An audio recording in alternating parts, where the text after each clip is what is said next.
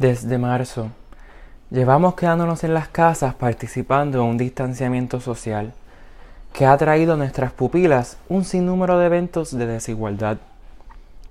Quedándonos en las casas practicamos este distanciamiento que paradójicamente nos acerca a la realidad, a los problemas, a las debilidades que enfrentan nuestras comunidades y nos acerca los unos con los otros. Sí, aunque no lo creamos.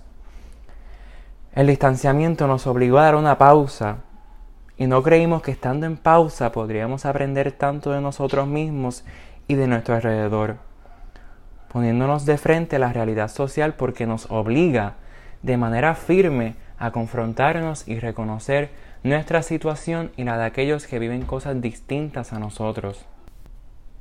Nos acercamos tanto que podemos hablar de lo que duele sin remordimiento nos acercamos tanto que desarropamos lo que nos arropa para hablar de ello. Nos acercamos tanto que no tengo que vivir la situación del otro para comprenderla. Nos acercamos tanto que aun estando con seis pies de distancia, podemos pulir nuestra empatía hacia los demás. Nos acercamos tanto que alejamos los prejuicios que teníamos. Nos acercamos tanto que podemos ver que no somos tan distintos.